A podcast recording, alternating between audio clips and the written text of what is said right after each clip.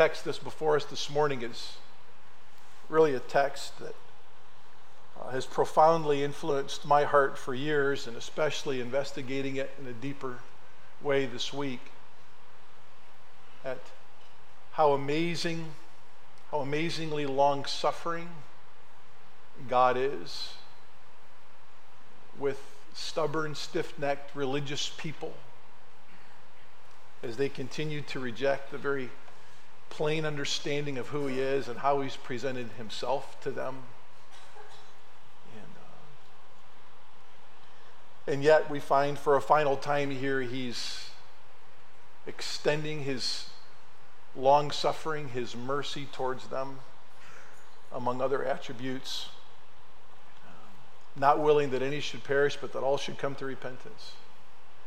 I hope at the conclusion of this week, and we're going to be looking at this text into the next week as well, uh, I hope, I hope it encourages you, at least along this line, that number one, um, if you're not saved yet, I, I hope you're encouraged by the conviction of the Spirit of God to believe Jesus Christ, the Son of God, and then believing you might have life through his name.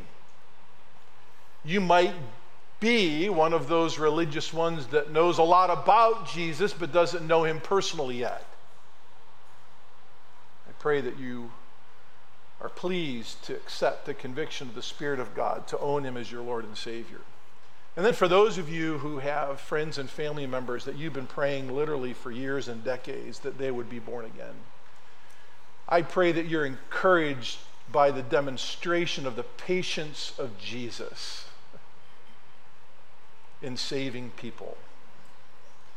Some of you have neighbors that you've been witnessing to for quite some time, spending a lot of time with, pleading for their pleading for their soul's sake that they would know Jesus and they've yet to do so coworkers. Uh, we have friends of ours that we've recently spent some time with that we've been sharing Jesus with for, for years and years. And you get to that point where you think, boy, this is really the moment that they're going to believe and, and trust their lives to Jesus as Lord and Savior. And you even get to that point where you ask them, Are you ready? And then there's this, this blank stare like they didn't hear anything that you had said for the previous half hour. And our souls grow weary, right? We grow tired in those times. Uh, but then uh, the Lord gives us those who are saved. And you've received a number of new birth announcements um, in the past month. And we're so thankful for those.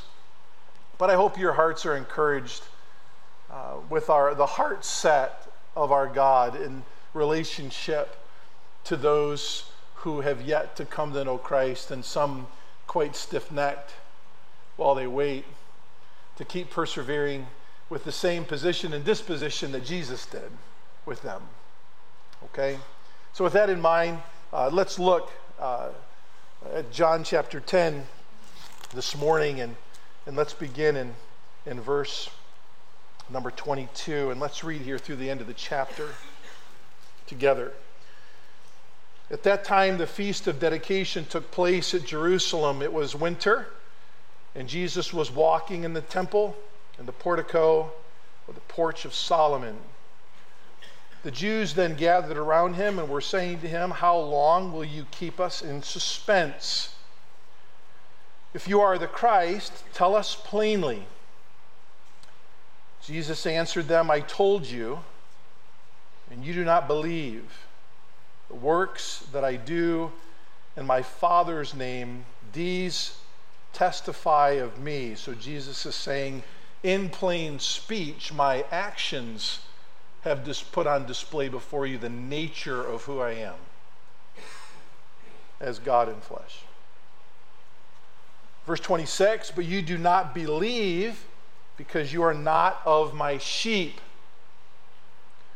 My sheep hear my voice, and I know them, and they follow me. Those are three phrases familiar to Pastor Steve's message last week as Jesus repeats how a good shepherd functions and how he leads and loves. Verse 28 And I give eternal life to them, and they will never perish. No one will snatch them out of my hand. My Father, who has given them to me, is greater than all, and no one is able to snatch them out of the Father's hand. I and the Father are one.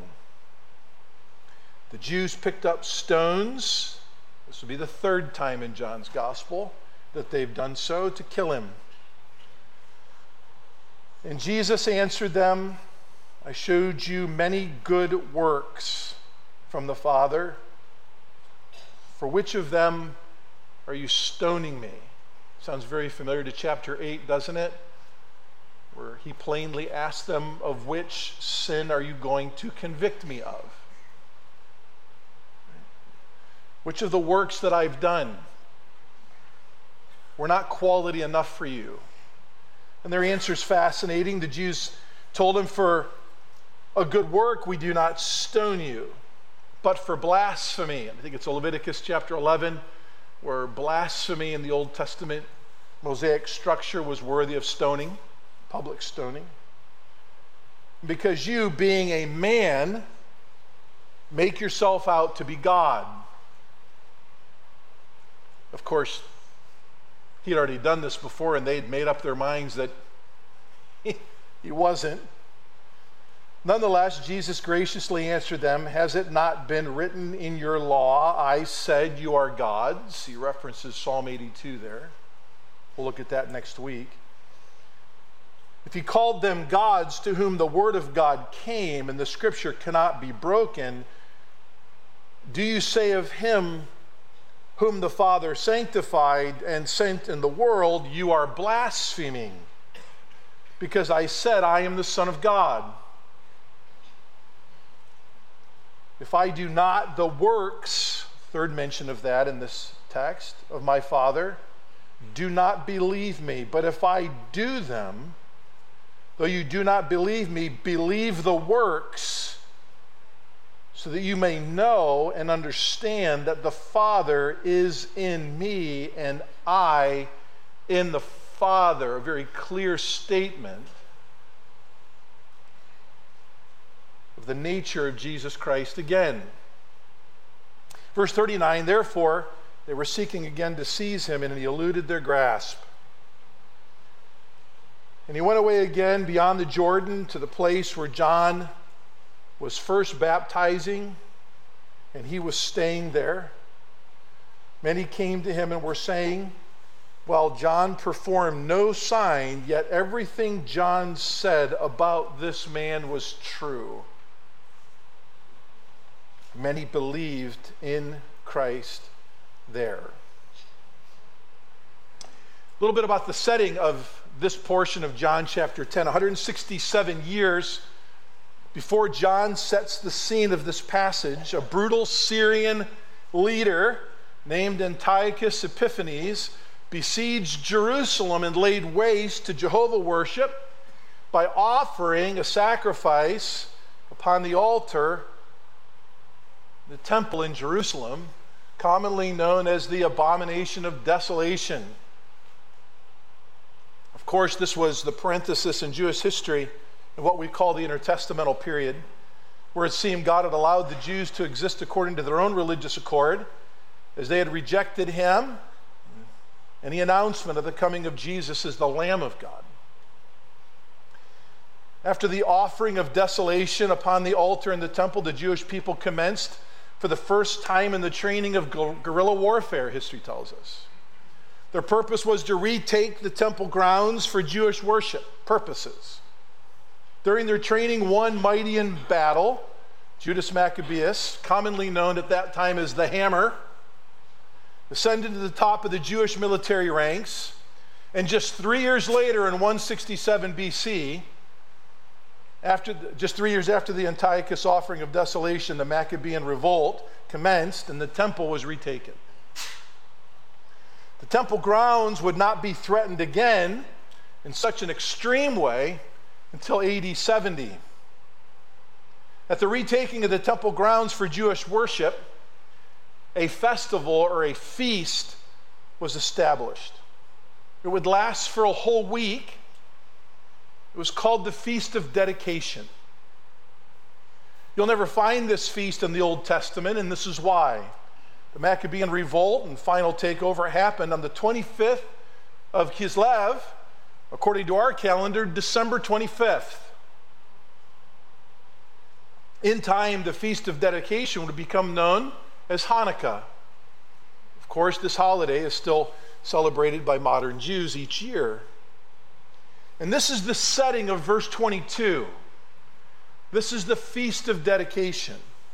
Jesus was willing to celebrate this national holiday, if you will.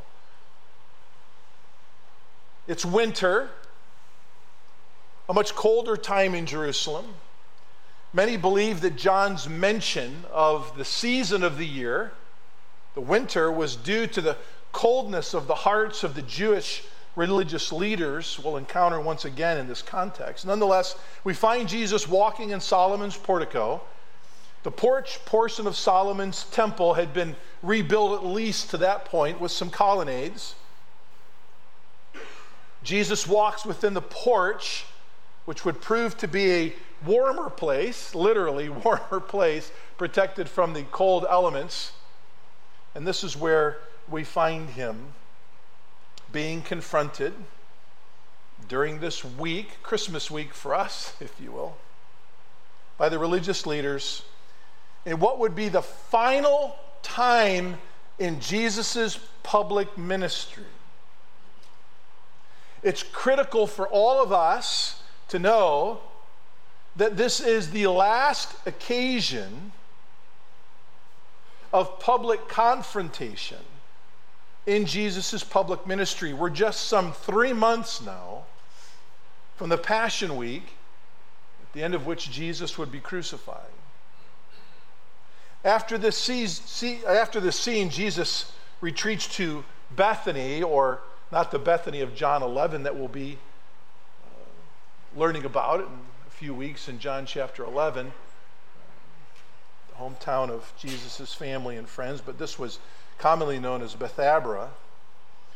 There, Jesus would retreat, as we read at the end of the chapter, for some 90 days before the Passion Week.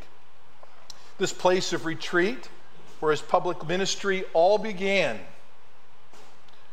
for it was the place where John the Baptist's ministry was, and where John announced, Behold, the Lamb of God who comes to take away the sin of the world. So Jesus' formal earthly ministry begins with the exhilaration of the announcement of John the Baptist as to the saving purpose of Jesus' life and ministry, and it concludes in John chapter 10 with a public invitation for all unbelieving people to again believe upon Jesus as the Son of God and therefore have eternal life through his name. And we may find this to be yet another tiresome account of Jesus being deceitfully confronted by religious leaders. We need to know that the centerpiece of this passage is verse 30.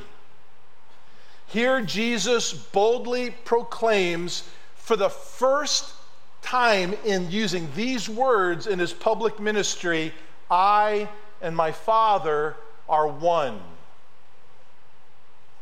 When he makes this exclusive pronouncement, again for the third time in the book of John, Jews pick up stones to kill him.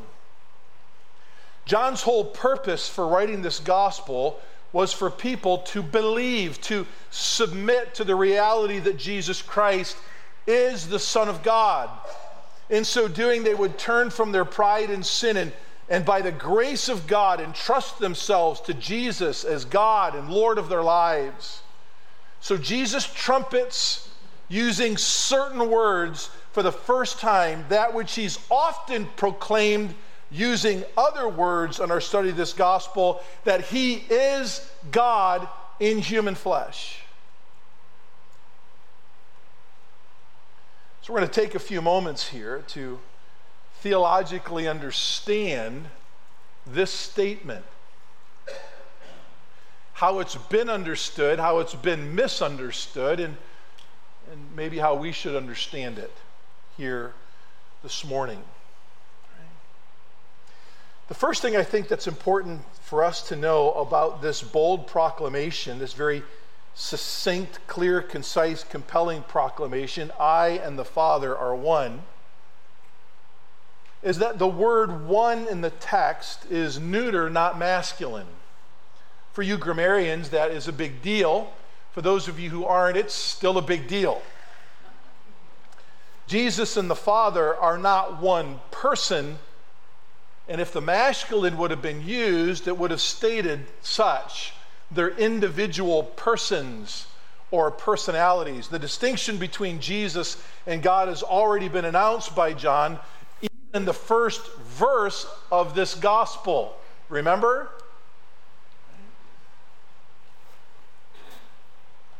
John could never refer to Jesus submitting to the will of the Father or pursuing the mission of the Father if they were the same person. Jesus and the Father are perfectly one in action, Carson says. In what they do, what Jesus does, the Father does, and what the Father does, Jesus does. But they're two different persons. Many historians and theologians have agonized over the proclamation of Jesus for some time. The Arians of old, some of you are familiar with them from our GLBI classes and seminar classes on church history, but the Arians of old just simply denied the divine nature of Jesus, period. Of course, that's what the Judaizers were doing. Others, even those of orthodoxy, those who would believe like we would believe, suggest that Jesus is only speaking of the unified purpose of the Father and the Son. We are one in mission, we are one in purpose. And while that is true, that is not what Jesus is proclaiming in this context. We need to also understand that the term one as the spiritual purpose has been used, and we'll study that in John 17 in Christ's high priestly prayer.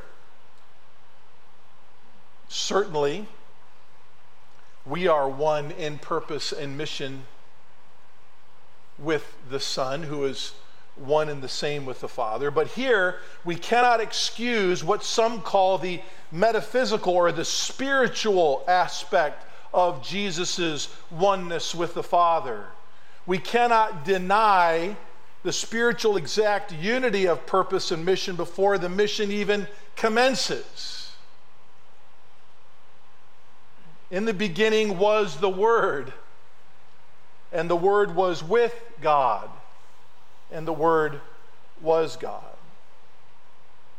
Jesus had already stated over and again, I can only do the will of my Father who has sent me. He's clearly proclaimed that his purpose and mission is exclusively that of the Father's. How many times in John chapter 8 alone did we see Jesus refer to his origin being of a heavenly nature, a divine one? His mission and purpose had everything to do with the eternal will of the Father and the glory he shared with the Father before the foundations of the earth were established.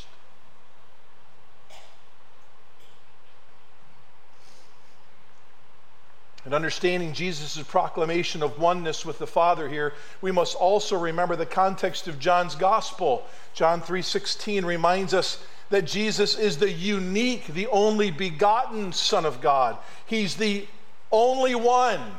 His sonship is unique because it's eternal. And yet, while we being given the authority to become the children of God is a finite moment of saving faith for us according to John 1:12. There's a distinct difference between the eternal sonship of Christ and our finite granting by God's grace the authority to be called children while we are finite, born again children, He is the unique, eternal, only begotten Son of God.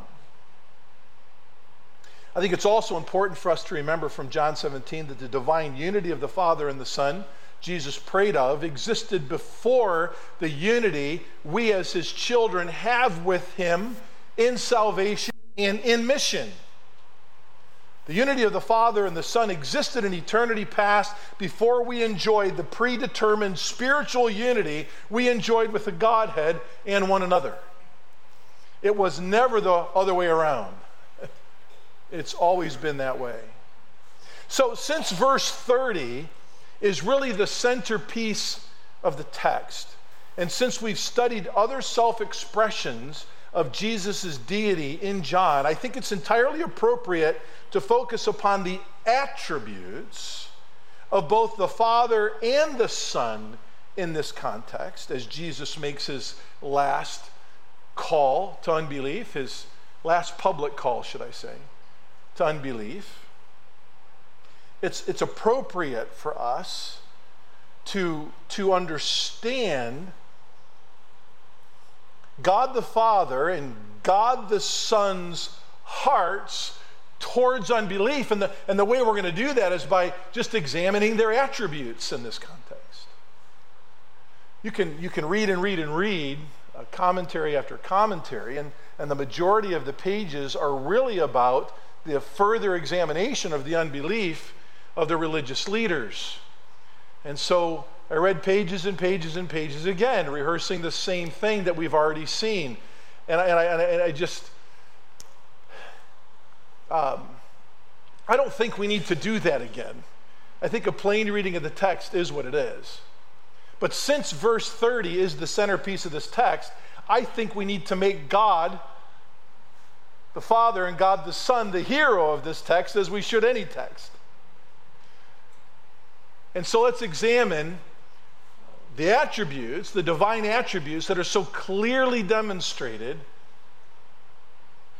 from the Lord Jesus Christ as God in flesh towards this religious unbelief. And we're going to unpack uh, quite a handful of attributes that I think are in here both this week and next. And the first that we're going to discuss is the mercy of God. We mentioned it passively by way of introduction the mercy and the long suffering of God.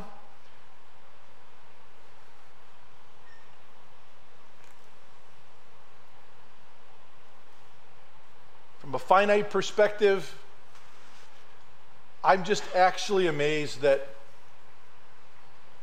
Jesus, at this point, at the end of his public ministry, is willing to put up with one more deceitful attack. I don't think any of us have this kind of patience with religious unbelief that we've been pleading with for years. And I hope that we would. I'm amazed that the Lord Jesus Christ just didn't call those legion of angels to just wipe them out. They weren't his sheep anyway. Him knowing their hearts, Him knowing their hearts like we could never know omnisciently the hearts of people that we long to come to see Jesus. We don't know if they ever will or won't be. Jesus knew, by the counsel of his own nature he's still exuding patience and mercy. And I would couple the long suffering of God here as well. My heart is overwhelmed with the long suffering element of the mercy of God displayed in Jesus. We're commanded and then encouraged from 2 Peter chapter 3 verses 8 and 9. But do not let this one fact escape your notice, Peter says. Don't let this one fact escape your notice, beloved, that with the Lord, one day is like a thousand years, and a thousand years like one day. The Lord is not slow about his promise, as some men count slowness, but is patient towards you, not wishing for any to perish, but for all to come to repentance.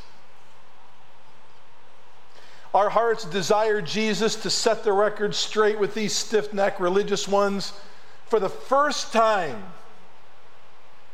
From the first time they confront him after healing the lame man of 38 years in John chapter 5. If the Lord Jesus, with regard to these religious ones in his mercy, lives the very long suffering of God the Father in their presence for the entirety of his earthly ministry. He never stops obeying the Father in the midst of the greatest kind of spiritual stubbornness. What do we know of the patience and mercy and long suffering of God in Scripture? Well, we remember the psalmist's words in Psalm 85 15. But thou, O Lord, are a God of compassion and gracious, long suffering, plenteous in mercy and truth. Remember Moses' words in number four, Numbers 14 and verse 18? The Lord is slow to anger and abundant in loving kindness, forgiving iniquity and transgression, but he will by no means clear the guilty. The prophet Joel in chapter 2 and verse 13 says, And rend your heart and not your garments, now return to the Lord your God, for he is gracious and compassionate, slow to anger, abounding in loving kindness, and relenting of evil. He does not wish to destroy those who remain stubborn.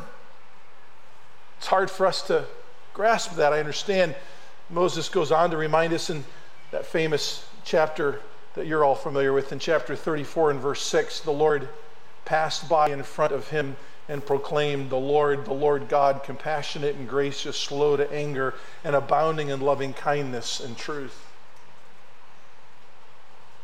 The psalmist again in chapter 78 and verse 38 But he, being compassionate, forgave their iniquity and did not destroy them. And often he restrained his anger and did not arouse all his wrath like he could have. The prophet Isaiah in chapter 48 and verse 9 For the sake of my name, God says, I delay my wrath.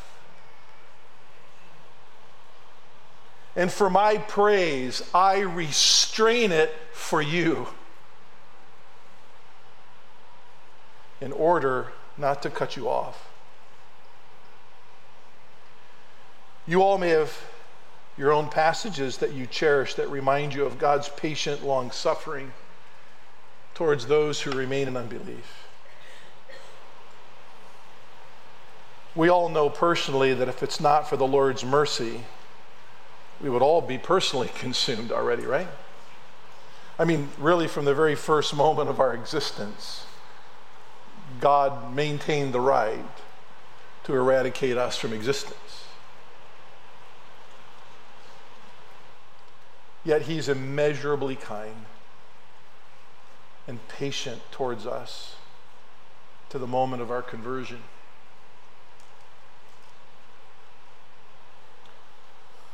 We're included in that proclamation of Isaiah 53, Pastor Steve alerted to in communion. Were any of us considered any different than these stubborn religious ones that Isaiah addressed? All we like sheep were gone astray, turning everyone to his own way, and the Lord laid upon Jesus all of our sin, the sin of us all.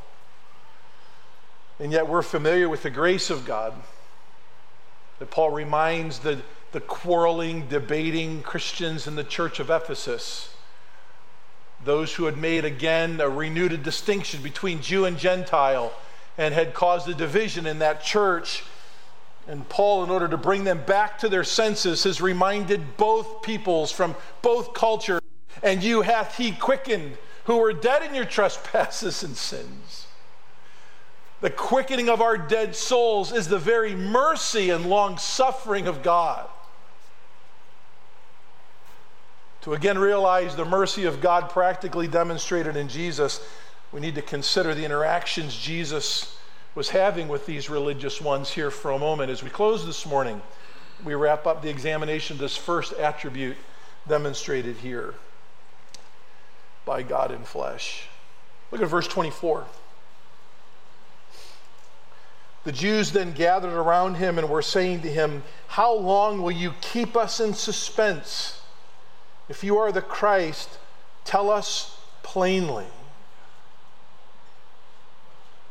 What were they wanting him to announce? They said it here. Why were they wanting him to announce himself as Christ? This was something Jesus had never done in his earthly ministry, and he wouldn't. There was a reason for it. We already all know that he didn't have to pronounce himself as Christ to prove that he was God in flesh. He didn't need to do that. The focus here is on the mercy of God in Christ before unbelief. That's the focus. And the reality was that these men had already made up their minds that they were not going to believe. They're not one of God's sheep. And so they were seeking to trip him up again, deceitfully corner him to announcing something that they knew would cause quite a ruckus. You see, if Jesus proclaims publicly that he's the Christ, then the Jewish religious leaders knew that that would be a declaration of war against the Romans. If he proclaims himself as the Messiah, as King of the Jews, no one else, there was no space in the room for a Roman ruler, a Caesar, to share kingship with another king in their own realm. So if they couldn't kill him, they would get him to declare who he was from a political sense and therefore cause a problem.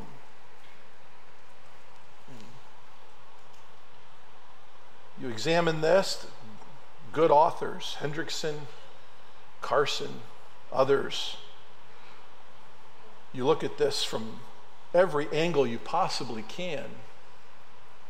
And all conclusions are that unbelief was just still seeking to have his the life of Jesus snuffed out of the culture. Were seeking their own political social freedom. Literally, the text says, um, not just how long will you keep us in suspense, but how long will you annoy us? That's the idea. Not how long you're going to keep us waiting on the edge of your seats because we really do believe you're the Messiah. Right? Some believe that he may be, but the Messiah that was going to be king, if you remember earlier in John, they actually forcibly tried to make him king.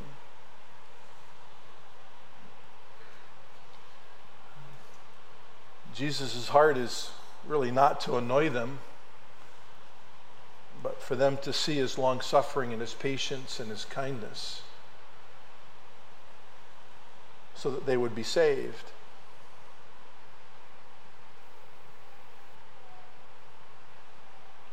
But they wanted a king and not a weak savior that would just be killed and die on a cross.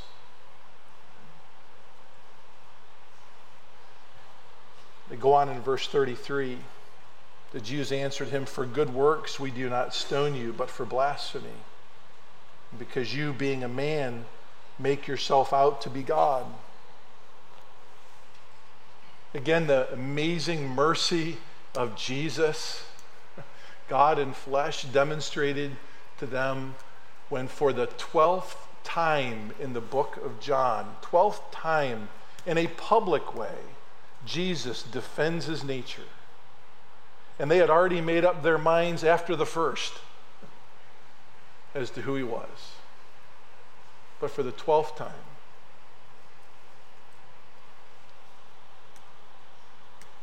he defends it with this very exclusive statement I and the Father are one.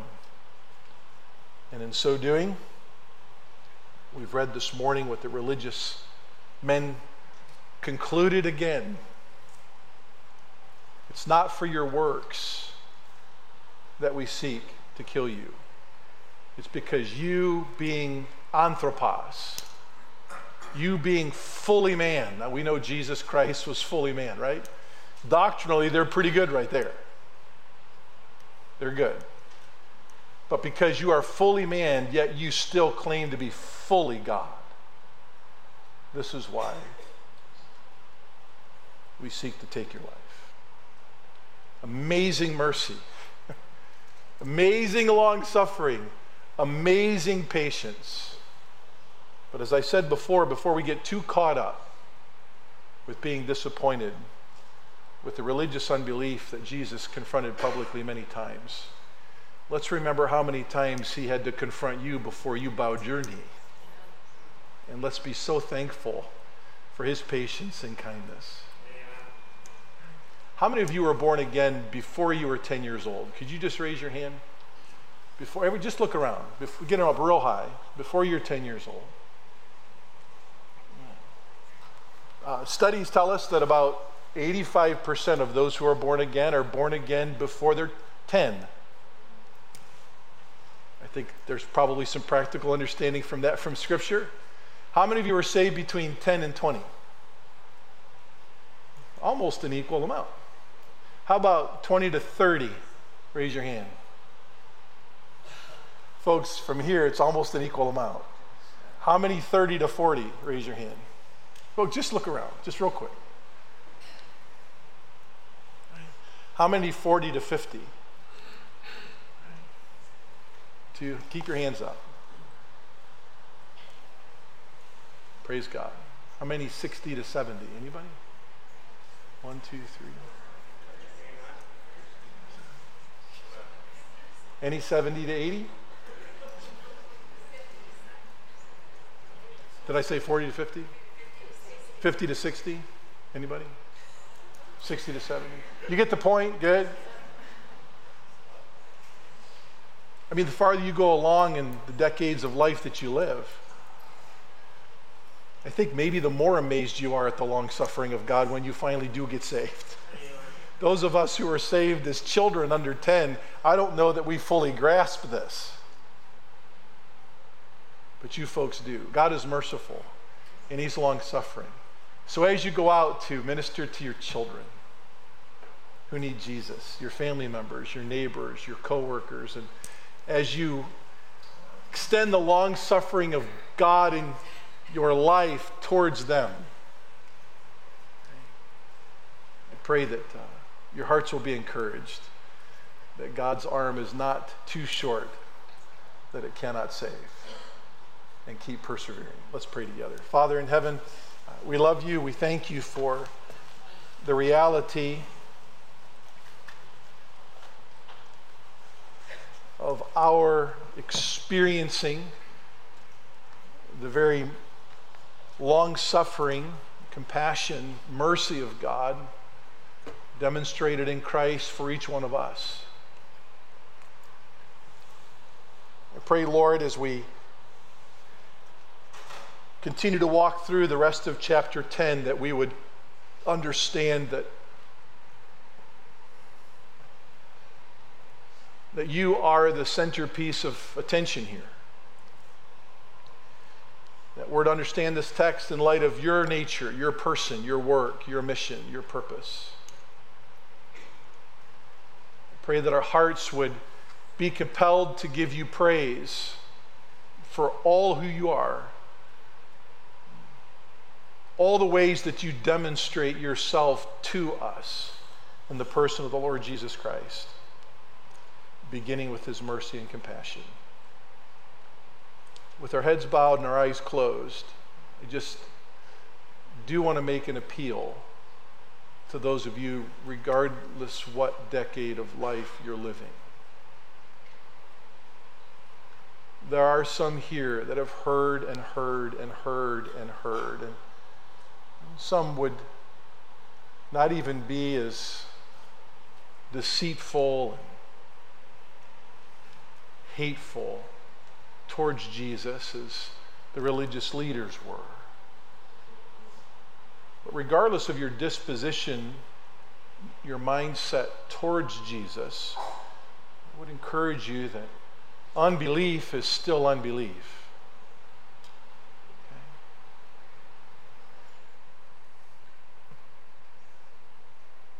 Can I ask you to act upon the very mercy and long suffering of God towards you? To act upon it and, and not take advantage of it?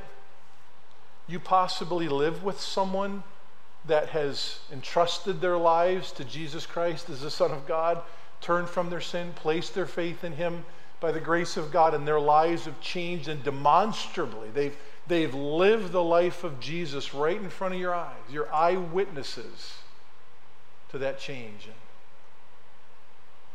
maybe it's a fiance, if not a spouse, and maybe it's a parent or child, or maybe it's a boyfriend or a girlfriend, and you've seen that change. And my friends, that change is Jesus.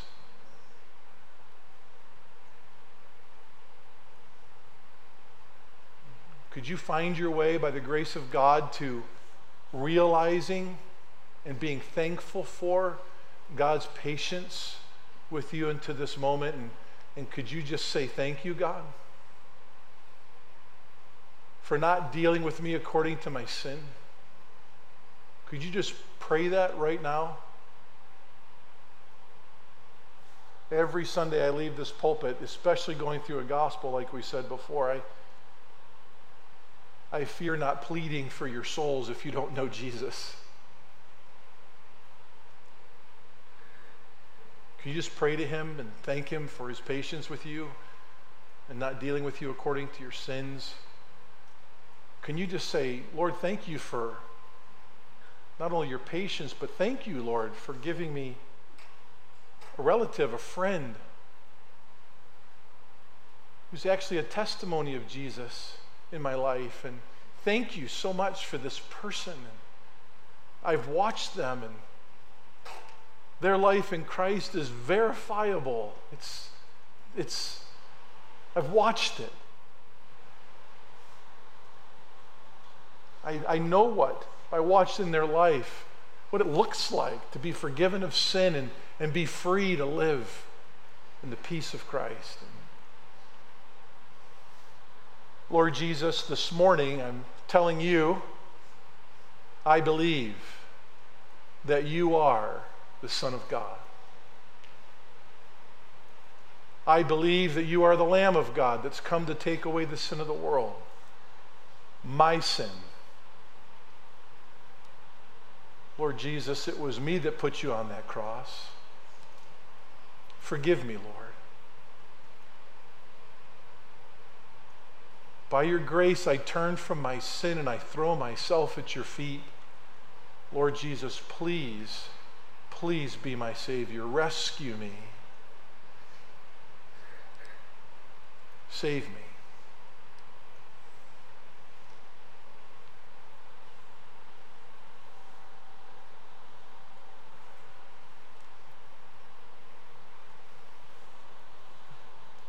How and when a moment occurs for someone to believe is up to our sovereign Lord. But if that moment for you was this morning, I would like to pray for you without embarrassing you or calling you out by name. Would you be willing just to slip up your hand and say, Pastor, pray for me? I prayed to trust Christ today. I want to learn more about that. If you're too shy to raise your hand, come tell me after church. Praise God. Thank you. Anyone else? Do you understand enough about who Jesus is? Have you seen enough in somebody else's life to realize that he's real? he came to, to die and forgive. Anyone else? How many would say, Pastor Tim, I'm hearing more, I'm learning more, and I appreciate it, but I just have more to learn. Would you pray for me as, as I learn more of Christ? Because I really do believe I want to. I'm not ready to entrust myself to Him yet, but Lord, just, just pray for me. Anybody? Just raise your hand. Pray for me. I need to know more of Him. Okay. Praise God. Good. Anyone else? Amen. we would love to help you with that journey, okay? So please come and talk to me after the service. Pastor Mike, Pastor Steve, that were up here earlier. Uh, anyone that you've come with that knows Jesus, we'd love to help you understand him more and more. Father in heaven, we love you. We thank you for hearing the prayers of sinners made new in Christ. We thank you, Lord, for we worship you for your patience and mercy and compassion and long suffering towards us. Not willing that any should perish, but that all should come to repentance. I thank you, Lord, for those who have professed Christ recently, even as of this morning. And continue, Lord, to draw men into yourself. In Jesus Christ's name we pray. Amen.